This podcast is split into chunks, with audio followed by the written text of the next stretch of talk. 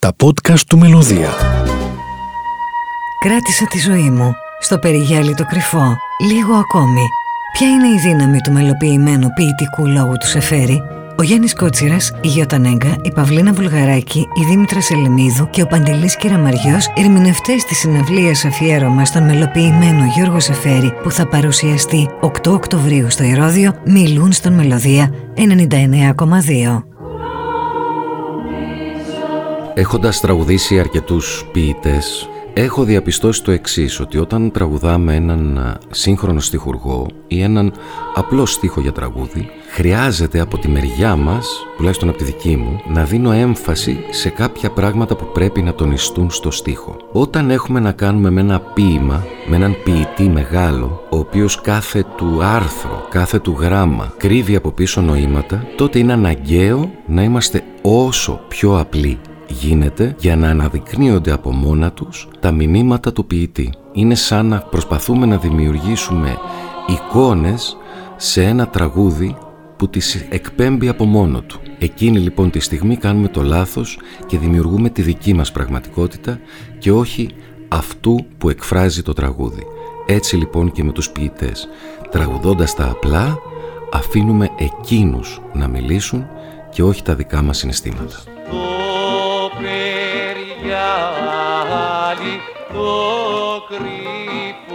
Ένας ε, στίχος γράφεται περιμένοντας να μελοποιηθεί και να τραγουδηθεί και ο τραγουδιστής καλείται να πει την ιστορία. Απ' την άλλη μεριά η ποίηση δεν περιμένει τη μουσική για να υπάρξει. Είναι αυθύπαρκτη. Ένας αιώνιος λόγος. Τραγουδώντας λοιπόν μελοποιημένη ποίηση νιώθεις πως τα νοήματά της είναι μέσα σου σαν από πάντα. Κομμάτια της ίδιας σου της ύπαρξης. Νιώθεις ανάταση, περηφάνεια, η καλύτερη εκδοχή του εαυτού σου. Νιώθεις ευθύνη και ευλογία για αυτή την τεράστια κληρονομιά.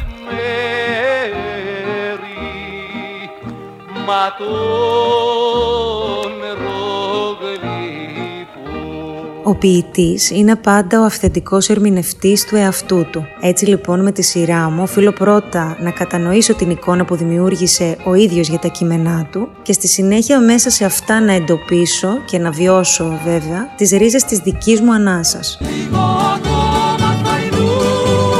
Ο πλούτο της μελοποιημένης ποίηση όταν καλείσαι να την τραγουδήσει σε κυριεύει και σε οδηγεί σε μονοπάτια ολοτινών εποχών και διαχρονικών νοημάτων. Πολλές φορές χρειάζεται να υπερβούμε το δέος που αισθανόμαστε μπροστά στο λόγο ποιητών όπως ο Γιώργος Εφέρης, ώστε να μην σταθεί τροχοπέδι στην ερμηνευτική μας προσέγγιση. Κάθε ερμηνεία άλλωστε είναι και μια εσωτερική διαδρομή που διανύεις, αναζητώντας τη δική σου αλήθεια, τα αισθήματα και τις δονήσεις που σου γεννούν οι στίχοι για να γίνεις τελικά κοινωνός τους. Ο δρόμος αυτός είναι και οφείλει να είναι κοινός όταν τα έργα που ερμηνεύει έχουν ποιητική χρειά. Είτε προέρχονται από έναν ομπελίστα ποιητή, είτε από έναν σύγχρονο στοιχουργό. Και είναι ένας δρόμος άκρος γοητευτικός. Ο λόγος του ποιητή συμπυκνώνει το χώρο και το χρόνο. Το αλλού, το οπουδήποτε, μαζί με το πριν και το μετά βρίσκονται εδώ και τώρα, κάθε φορά που τον διαβάζεις. Ο τραγουδιστής λοιπόν εδώ καλείται να ερμηνεύσει με την ακριβή έννοια που κουβαλά ο όρος ερμηνεία. Έχουμε την τάση να χρησιμοποιούμε αυτή τη λέξη αφιδό.